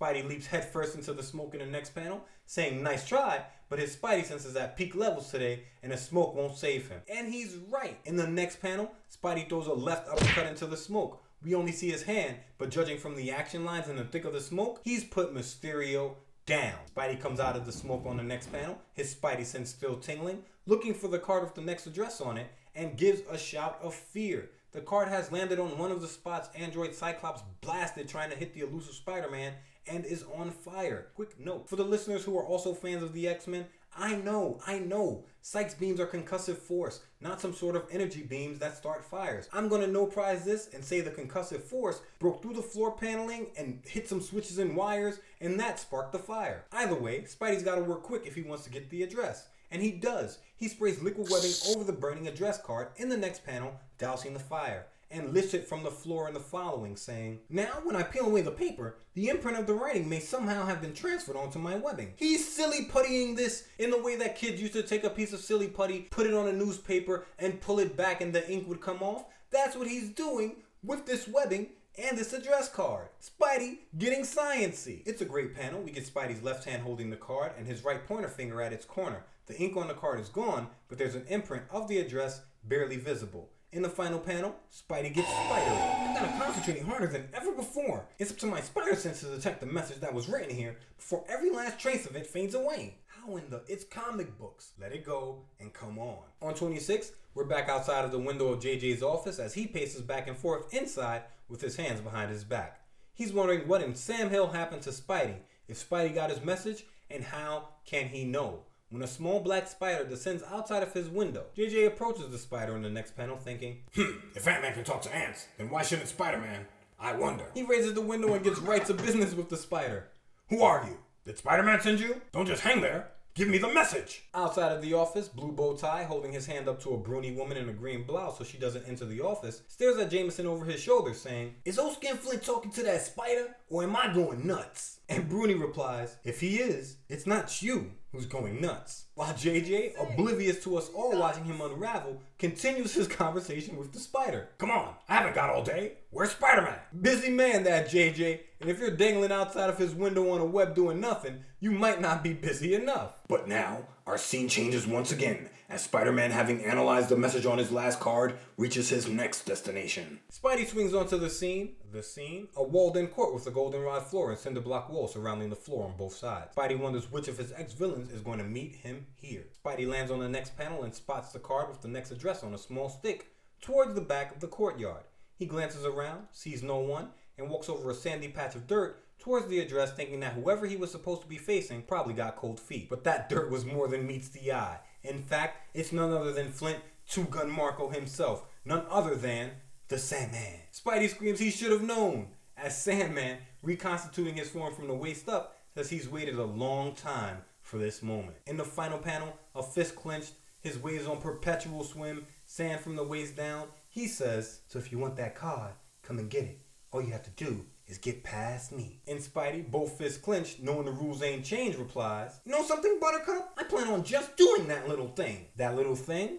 Another splash page to open page 27. My brush, please. Sandman has swelled up as he often does, past his six foot one frame, and every limb of him is sand. Sandman's left arm is one large sand tentacle wrapping around the cocked back right wrist of the webhead. Sandman's right hand is all sand and massive, with his pointer and middle fingers raining sand down on Spidey's shoulder. Three quarters of him facing us on stage right. Spidey's left knee is bent and up off the floor, punching through Sandman's left thigh, which is all sand. His weight centered on his right foot. Spidey's throwing a vicious left foot that gives a loud whap that strikes Two Gun across the jaw. It's a gorgeous splash page, and Spidey is talking his smack. You're hoping me to beat you because you're such a show off, Sandman. If you had remained in your sandy form, I wouldn't have been able to wallop you with all my spider strength, like this. But no, you have to take form in front of my eyes to make a dramatic appearance. Okay, so you impressed me. I love this page. The look of shock on the Sandman's face, like, holy crap, the bug's not holding back, is beautiful to look at. Ditko, always working. Spidey punches through the Sandman to open page 28, grabbing the card with the address on it, but as soon as he does, a pink diamond faced light goes off on the wall behind him, and iron paneling rises from the floor and the wall above him. In the space between panels, the walls become an ironclad cell, and Spidey is now trapped inside the prison with the Sandman, who wastes no time in asking if Spidey still feels like gloating. Spidey leaps sideways in the next panel, narrowly avoiding the Sandman's oh. arms, now with the anvils at the end racing towards him. The left arm crashes above Spidey's head, the right between the webhead's legs, as Sandman decides to gloat. I purposely allowed you to get the note to let you think you'd won. In the next panel, he continues, his back to us, ramming another anvil arm into the wall behind Spidey's head. And now, no matter how you try to dodge my blows, it's only a matter of time before I connect with you. You can't keep ducking forever. But then, surprisingly, the Sandman begins to slump forward, weakening as though on the verge of collapse. Sandman begins to wither right before Spidey's eyes as he says he can't breathe and needs air. Spidey, leaping over the crumpling Sandman, thinks he realizes what happened and starts monologuing as he picks the lock of the iron cell. He needs a normal amount of air to breathe, but my spider strength allows me to hold my breath longer. All that power and no breath control? How sad. And by this time, J. Jonah Jameson has realized that spiders can't or won't talk, and so. He's gone back to pacing. He hopes nobody saw him talking to that spider. We did, JJ. We did. And strolling through his offices, he wonders aloud why all the desks are covered in newspapers from his competitors. In the next panel, a man in a purple bow tie and light blue button up says it's the only way they could learn what was happening with Spider Man.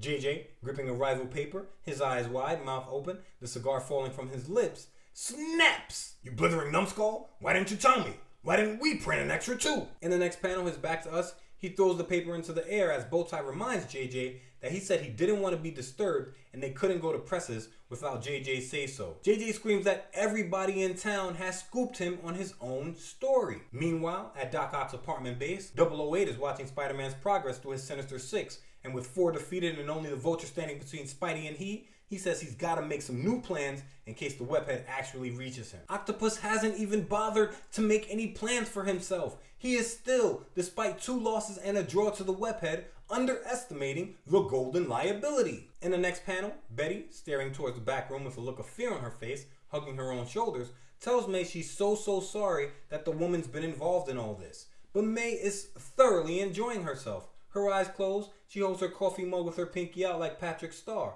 and smiling, she says, Oh, that's all right, dear. I just hope that Peter isn't too worried about me. The dear boy is so nervous and high strung. Nervous? Not at all. High strung? Maybe, because we see the golden liability high above the city climbing a raised platform only wide enough for him to stand on in the next panel, as none other than Lincoln O. Vulture himself flies down, beating his wings to meet our hero. He tells Spider Man that he's last on the webhead's list, and if Spidey wants to find out where Betty Brant is, they're gonna fight the Vulture's way. Spidey stands on the platform in the final panel as the Vulture makes his demands. Only I can tell you where to find Betty Brant. Each time we fought in the past, you defeated me with your accursed web. If you want another chance, you must remove your webbing device, or else I'll simply fly off. Man wants Spidey to face him in the air with no way to maneuver. This is a handicap. This is a genius move, a genius play by one Lincoln O. Vulture. If this don't work, there won't be the shooters. Page 30 opens to Spidey removing his web shooters in a goldenrod negative space,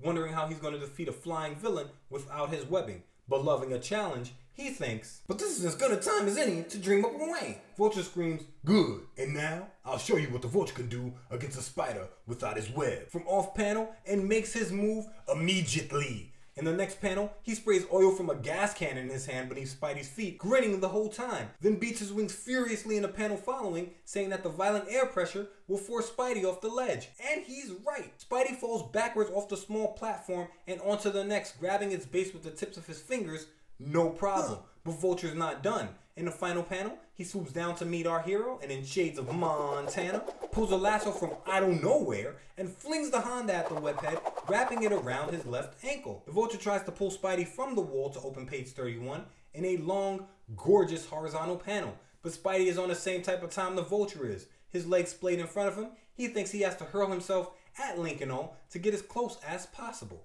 In the next panel, Spidey springs from the wall, grabbing the rope with his left hand while at the same time pulling the Honda from his ankle with his right. Spidey twirls the Honda in the following panel as the Vulture from off panel. It's a lot of panel work. I know, let's do it. it. Is too dim with it to realize all he has to do is let the rope go and Spidey could be finished. Instead, he holds it long enough for Spidey to twirl the Honda himself. And turntables, baby, those turntables. Spidey, falling with his back to the earth in the next panel, tosses the lasso at Vulture. Does Spidey get the Of course he gets the hit. And now I'm starting to believe Montana ain't that impressive because anybody holding a lasso in the 616 seems to be able to get an ankle loop on the toss. In the final panel, Spidey jerks Vulture towards the earth and using the momentum rises above and behind the flying villain, screaming, Hey Vulture boy, how about that? If the Spider-Man business ever gets slow, I'll try for a job acting in TV westerns. Before leaping onto the Vulture's back in the next page in another splash panel. I'm not a fan of this one though, I gotta say. I love the expression on Vulture's wrinkled face and his arms, and the city below is gorgeous, but his shoulder blades are jutting out weirdly and his right leg is at an odd broken angle. It's bizarre after 31 pages of timeless Ditko, but everybody gets one. Either way, Spidey ain't worried about my thoughts on the matter. He's got an address to get. He screams, And now, you wing flapping weasel, I'm gonna clip your pin feathers for you. Unless you tell me where to find Betty Brant, and I mean right now. Here? And Vulture knows he's licked. He won't fight. He says, Sure, I'll tell you. You'll never be able to leave the place alive anyway. And if you do, we'll meet again, Spider Man. I'll see to that. This Vulture's been alive a long time. Vulture knows there's always another day. Vulture always takes his loss on the chin, saying, I'll get you next time, Spider Man, wagging a finger. Maybe true, Vulture, but you won't get him today. Spidey, riding the Vulture like a flying horse to open page 33, says that's fine with him. That our friendly neighborhood Spider Man is always available for weddings, bar mitzvahs, and anywhere else Vulture wants to meet up again to scrap, before forcing the winged villain to fly him back to his web shooters. Exactly 60 seconds later. Spidey, his shooter's back on his wrist, swings away from the vulture who he leaves webbed up on a flagpole, telling him to sit tight while Spidey goes bye bye. But the vulture isn't the only one whose thoughts are unprintable at that moment. Jameson is at his desk, going through it. Receiver in his left hand, his right massaging both his temples. The bad news keeps on coming. A brony woman in a dark brown sweater and blue skirt, flanked by two gray haired men wearing all sorts of clashing colors, steps into the room saying the Bugle hasn't sold a paper in the past hour. Bat Newsy must be downstairs, stressed. But it's nothing compared to JJ. In response to the Daily Bugle not Dunder Mifflin, he says, Naturally, all the other papers have come out with Spider Man extras, except us. Get out of here. Let me suffer in peace. We jump across town again, back to the hideout of Dr. Octopus, where Octopus, realizing there's nothing standing between him and the Golden Liability, takes his leave of Betty Brant and May Parker, saying he's expecting another visitor to arrive.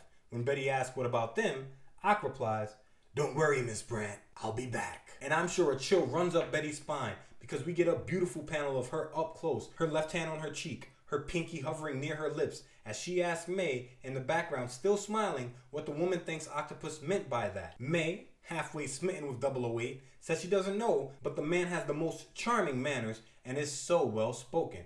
I'm starting to think May may not be the best judge of character. The devil's well spoken too, May. The devil is well spoken too. In the final panel, standing in the shadow of a tree with his back to us, just a few hundred yards away, we see none other than the Golden Liability standing outside of a castle with red shingled roofing on its parapets and buttresses.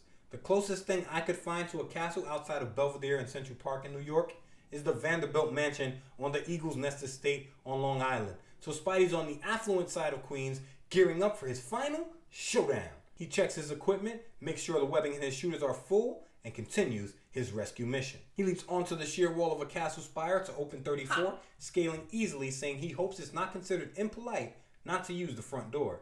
He gets inside the castle in the next panel, crawling along the ceiling, keeping his spider sense tuned for Betty and May. He says as soon as he's close, his trusty spider sense will let him know. But Spidey spots Otto Octavius before he finds his girl and on. Clinging to a sheer wall in the next panel, he watches as an unarmed, literally, Octavius's arms aren't attached to him except for his two fleshies, walks past a large fireplace and towards a door. Descending behind Octavius upside down in the next panel, Spidey shouts, Hi Doc, long time no see, causing Octavius to turn and shout that he's been expecting the webhead.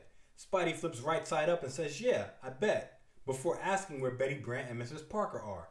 Octavius, turning to face Spidey, thinks he's gotta keep the webhead talking while he springs his trap. So Octavius plays dumb. He asks, What would make you think I've seen them? Who is Mrs. Parker anyway? Man is dressed head to foot in royal purple, one of the two primary colors for villains, in a castle that's not his, at an address Spidey receives after running through a gauntlet of supervillains, and his way of stalling is playing stupid. Octavius is different. This is hilarious to me. Like, Spider Man, fancy meeting you here. What? Sinister Six? And you say you took on five already? No way. I don't know anything about those guys.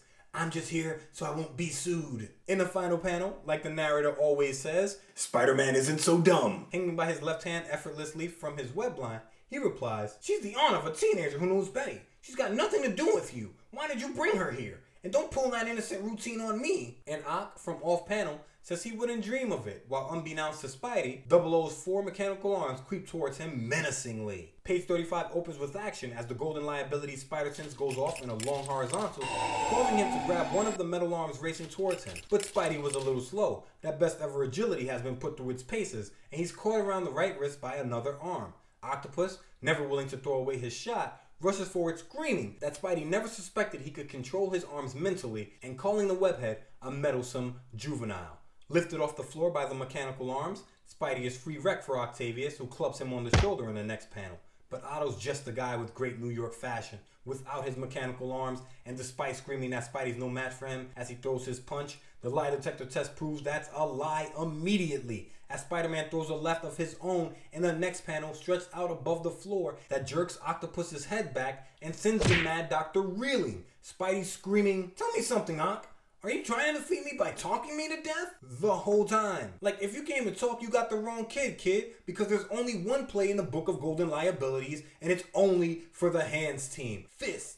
Swing him if you got him. Spidey's punch breaks Octavius' concentration, and 008's arms fall to the ground, releasing Spider-Man as the villain holds his face with stars dancing around his eyes. But before Spidey can make a move towards him, he has to leap from his spot in the final panel as a metal arm slams Pincer first into the floor. Spidey races up a ventilation shaft to avoid the arms to open page 36, and seeing the arms turn to return to Octavius, decides to continue his hunt for Betty and May. Meanwhile, Octopus, his middle arms back on his torso, is standing in front of his security machine as they turn switches and press buttons. Ock is watching Spider-Man on the machine and says there's no reason to chase the webhead around. He's going to watch and strike when Spidey's most vulnerable. Translation? Spidey just knocked the crap out of him and he's trying to recover. Those spots are still dancing in front of his eyes. His metal arms might even be dizzy. Back to Spidey, back on the floor in another area of the castle, walks along the hallway slowly, thinking, This place has more twists and turns than a corkscrew. My spider sense is tingling, but I don't see anything wrong yet. But suddenly, a trapdoor opens beneath Spider Man's feet, and a powerful blast of air from the ceiling forces him down before he can leap to safety. And Spidey tumbles through the trapdoor screaming, Uh oh, look out below! He splashes into a pool of water thinking this would make an amazing movie serial with all these cliffhangers because there's a new one every minute. In the final panel, he ain't lying. Spidey's landed in a giant spherical vat of water and he swims towards the edge to stare at Dr. Octopus as we see Doc Ock getting suited and booted. He's stripped out of his purple jumpsuit, Timberlands, and Kanye shades and into a purple diving wetsuit. Sliding a red diver's mask over his eyes as his mechanical arms equip him with an aqua lung, he screams, And now, you insufferable nuisance, I'm going to defeat you in a manner most befitting my name. I shall join you in that giant fist bowl and attack you just as a real octopus would. The man is going full on octopus. And on 37, whew, do we reap the reward of his madness. This is most certainly a beautiful splash page, and in this one, we see Octopus in the background in his diver's gear, Bubbles spraying behind him as he swims towards Spidey from the top of the giant fish bowl. His arms racing towards the webhead, he screams, If you've any last words to utter, Spider Man, say them now. Oh, I'm sorry. I forgot you can't hear me through my air mask. What a pity. I neglected to furnish one for you. The man is quipping. Spidey, the metal one's clutched in his hand, air bubbles streaming from his mouth, thinks that this jam is going to make all the others look like picnics in comparison. Well, you can't have a picnic without jam, so my money's still on Spidey. On 38, Spidey proves his agility is still best ever, even underwater, as we get a great panel of him swimming right in front of us, dodging Ock's arms, and from the trail of water streaming behind him, he swam above R2, beneath R1, and in a tight squeeze avoided the L's altogether, the whole time thinking, But I mustn't panic. Can't afford to lose. It's not just my life. I have Betty and Aunt May to think of. I've got to avoid those arms of his. courage under fire and calm in the chaos. The amazing Spider Man, and he is working right now. Spidey leaps out of the water thinking he has to come up to breathe, and Ock doesn't, so he has the advantage there, but dives back into the water fearlessly. Spidey can hold his breath for four minutes. He's got plenty of time, but not space, and in a large fist bowl, Ock's arms take up a lot of it. He grabs Spidey around the ankle and begins pulling the webhead towards him in the water from off panel by a metal arm. Spidey, his shoulders and head scraping against the bottom of the tank as Ock pulls him towards him, thinks what we know that he can hold his breath longer than any other human being, but not forever. So, in a last ditch effort to free himself, Spidey gets spidery. He dumps every last ounce of webbing in his wrist into the pool at once. Ock's metal arms fight to free themselves. Have you ever seen a fly in a spider's web? Yeah. Same rules apply. The more they struggle, the more tangled up they become. Spidey swims towards the edge of the bowl in the final panel, knowing that if he stays out of the way, Octopus is going to finish himself off. 39 opens to a caption box. Finally. And we see the most glamorous superhero in the whole world outside of the tank, as Dr. Octopus, a tangle of webbing, arms, and the feet are at the feet of Spidey, and Spidey explains to Dr. Octopus why the Sinister Six lost. You and my other little sparring partners ought to be real proud of yourselves. You practically handed me my victories on a silver platter. If you each hadn't been so anxious to get the credit for beating me alone and teamed up against me, you might have had a chance. And he's absolutely right. Every one of them swore they could take Spidey one on one. You know what group actually did manage to drop Spidey and get their rocks off? The Enforcers. You know why? Because they don't put their ego before the mission. Those three men have no powers and they got a group jump on on the webhead. It was amazing. Shout out to the Enforcers, the most sturdy gang in all of the Marvel Universe. Actually managed to drop the webhead. I still can't believe it. That's in Just Deserts here on Me and My Friend Pete. The lesson here is simple. If you want to go fast, go alone. You want to go far? Core the enforcers, they'll get you there. Spidey leaves Ock webbed up outside of the tank and using his Spidey sense searches the castle for the loves in his life. He finds them after a bit in the next panel and forces the door open asking the ladies if they're okay. Betty is ecstatic, the harrowing journey making her forget about her wish of never seeing the webhead again. She says, Spider-Man, oh thank heavens, that horrible Dr. Octopus kept saying you didn't have a chance. While Aunt May, for the first time all day, is in shock and afraid. Her hand to her mouth, she goes on a May Parker version of a tirade, shouting, So that's Spider Man? What a perfectly ghastly outfit! He's so villainous looking. Not at all as pleasant as that well mannered Dr. Octopus. I'm sure Dr. Octopus would never have entered that way without knocking. See how much you can get away with with the niceties? Spidey, grabbing the door, makes the leave in the next panel saying he sent for the police and they should be here any moment. Betty, all smiles with a hand on the woman's shoulder, says to May that they're safe, as May says she doesn't understand any of what's happening. In the final panel, the three head to the entrance of the castle where a red squad car is waiting. May wonders if it's rude to leave without saying goodbye, as Betty thinks that she'd love to know who's under that Spidey mask. Oh, you know, Betty, but you don't know. That's your Tog, or your Shutterbug, or your Shutternutter. Wait, what? That's British, same thing. Stay on this side of the pond. Fine. That's your guy, Peter Parker. And with a dash of best ever agility, he leaps away from the scene. Spidey races home knowing he has to beat May and Betty there so they don't suspect anything, and is racing outside of the house in his goldenrod vest and SJB pants to meet them in the next panel as they exit the police car they drove up in. Pete shouts he was so worried, but both ladies say they're fine. May says she met an interesting man. I guess she's not wrong. In the next panel, Pete says, You mean you're not all shook up or anything? And May scolds him about using slang, but she really does seem fine. Betty says May is a very unusual woman. May ain't never scared. I respect that. I'm starting to wonder what she and Ben got into as youngsters to make her so fearless now. In the next panel, they enter the house, May leading, and she says that she'll admit she was worried about Pete because he gets nervous being in the house alone.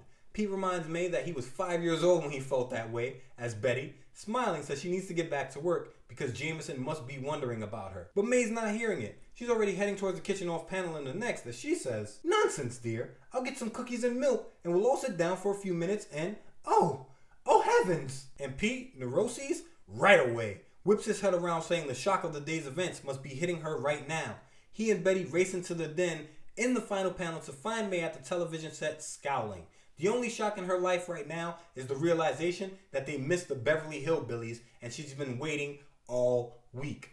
I always laugh at the success of that show, but I can laugh all I want. It was the bee's knees when it was released in 1962 and the number one show on air for its first two seasons and lived in the top 20 for eight of its nine. I'd say it was only so successful because of the times, but it still has 16 of its episodes on the list of most watched television episodes of all time. That's a hell of a feat because there were a lot less people and a lot less television sets from 1962 to 1971 when it was aired. The show received 7 Emmy nominations over its 274 episode run, but no wins. Most critics found the show appalling, but that's the thing about critics. They can say what they want, but they speak for themselves alone. The show was beloved because of its premise. A country bumpkin family from the Ozarks strikes oil and moves to Beverly Hills. We didn't watch it in my house growing up, and outside of Jed Clampett and the research I did to keep up with the history laced through these comics, I'll probably never speak of it again. But number one is number one, and critics, myself, and whoever else doesn't vibe with it, that isn't enough to make it number two. Plus, if May is bumping with it, probably worth a watch. May's got taste, despite not being a good judge of character. Back two. So Betty asks if that's what May was upset about, and Pete relieved says, Know something, Aunt May? In case I forget to tell you, you're the ever loving greatest. And May snaps to open page 41, scowling and pointing a finger at her nephew. She says, Peter Parker, what am I going to do with you? There you go, using that awful slang again. And Pete apologizes, saying he'll try to be more careful, while wondering how many other superheroes have to toe the mark, which is blowing my mind right now that I never put toe the line with the mark from on your mark, get set, go. Learn something new every day. Go back to go forward, I always say. Back two. May eases up in the next panel saying she shouldn't pick on Pete because she's just happy to see him so happy again and explains that that was the reason she went to see Betty. You already know Pete's thinking he's never going to frown around May again. He throws his arm over his two best gal's shoulders saying that everything's fine now and after they have those cookies, he's going to take Betty back to her office. Betty smiles at him, asking Pete if anyone ever told him that his nose wrinkles when he smiles, and May, smiling herself, says she thought she was the only one who noticed. Feel good feelings all around. You love to see it. But before we draw the final curtain on our sparkling little saga, let's take one last look at J. Jonah Jameson, who has known happier days. None other than Sifu Hot Rod himself, one Johnny the Human Torch, has flown up to the window of JJ's corner office and he gets right to business. He knows JJ's a busy man and he asks, Heard from Spider Man, Mr. Jameson? I want to congratulate him for beating the Sinister Six. And JJ, his Reed Richards hair a tousled mess, his shirt wrinkled, a cup of coffee in his hand, I'm sure the stink of defeat dripping from him, balls a fist and let's fly. Get out of here! You costume freaks should be outlawed! Ever since Spider Man entered my life, even my ulcers have ulcers. And if JJ thinks of defeat, the cell housing the Sinister Six at One Police Plaza must be downright ripe. In the presence of a guard on duty, with Spidey outside of their barred window watching them, his hands on his hips, golden light shining around him, the six sit on the floor of the cell holding court. Octopus says, Next time we tackle Spider Man, we'll do it this way. But nobody's trying to hear it. Electro, unmasked, says, Ah, shut up. We're through taking orders from you. Sandman, the strongest and probably only sitting here because Spidey's just outside the window, sits with his legs crossed, his back to us, and his head down, and he says, I still don't know how it happened. I thought he was beaten until. While the vulture, more relaxed than any of them, he's old hat at this being locked up business after all, lays like Michael Jackson on his thriller cover, and he has the last word. Talk, talk, talk. The least they could do is give us each a private cell. Beneath them, we get a caption box. And that's that. Just between us, we're glad we have a full year till our next Spidey annual. It'll take us that long to rest up from doing this one. The rest of the annual are splash pages of gorgeous art by Steve Ditko showing Spidey's rogue gallery, starting with the burglar who took Uncle Ben's life and including every villain who Spidey's fought except that rogue space capsule. But we're watching you, space capsule. Next, we get a section called The Secrets of Spider-Man that recounts his origin story, ranks him fourth behind only the Hulk, the Thing, and Thor as strongest in the MCU. This page also shows off his ability to cling to walls, his leaping ability, a city block in one bound or three stories straight up, his balance and amazing agility on best ever as he balances on the pointer finger of his right hand above the city on a thin strand of webbing and then a full page spread of Spidey putting his acrobatics to work. Next, we see get sciency, showing off the webbing, the shooters he houses them in, and his utility belt. A half inch thick strand could keep the thing a prisoner for life. It's 90% fireproof, so Torchy would have to turn up the heat to escape it, and almost as elastic as Mr. Fantastic. And of course, Sue is nowhere to be found. Shameful. We get a page dedicated to his Spidey sense, which is described like radar, and it said that only Daredevil himself, the man without fear, has a more highly developed radar than Spider Man. We get a couple of panels explaining why the lines are made above Spider Man's head for his Spidey sense in comics and for his half man, half amazing Pete Rock look. And Stan and Steve keep it simple. Those simple actions, the half man, half amazing, the Spidey sense lines, add drama. And that's all this is about at the end. Great stories packed chock full of drama. The next page gives us his mask, explaining that his eyes are hidden behind the mirrored lenses, and the lenses protect him from dust, dirt, and the glare of the sun. Spidey's costume is next. The mask muffles his voice. He rocks three quarter length sleeves on his shirt so he can hide it beneath his street clothes. He designed his web shooters to become more compact so that they fit on his belt when he's not swip swipping. SNS thought of everything.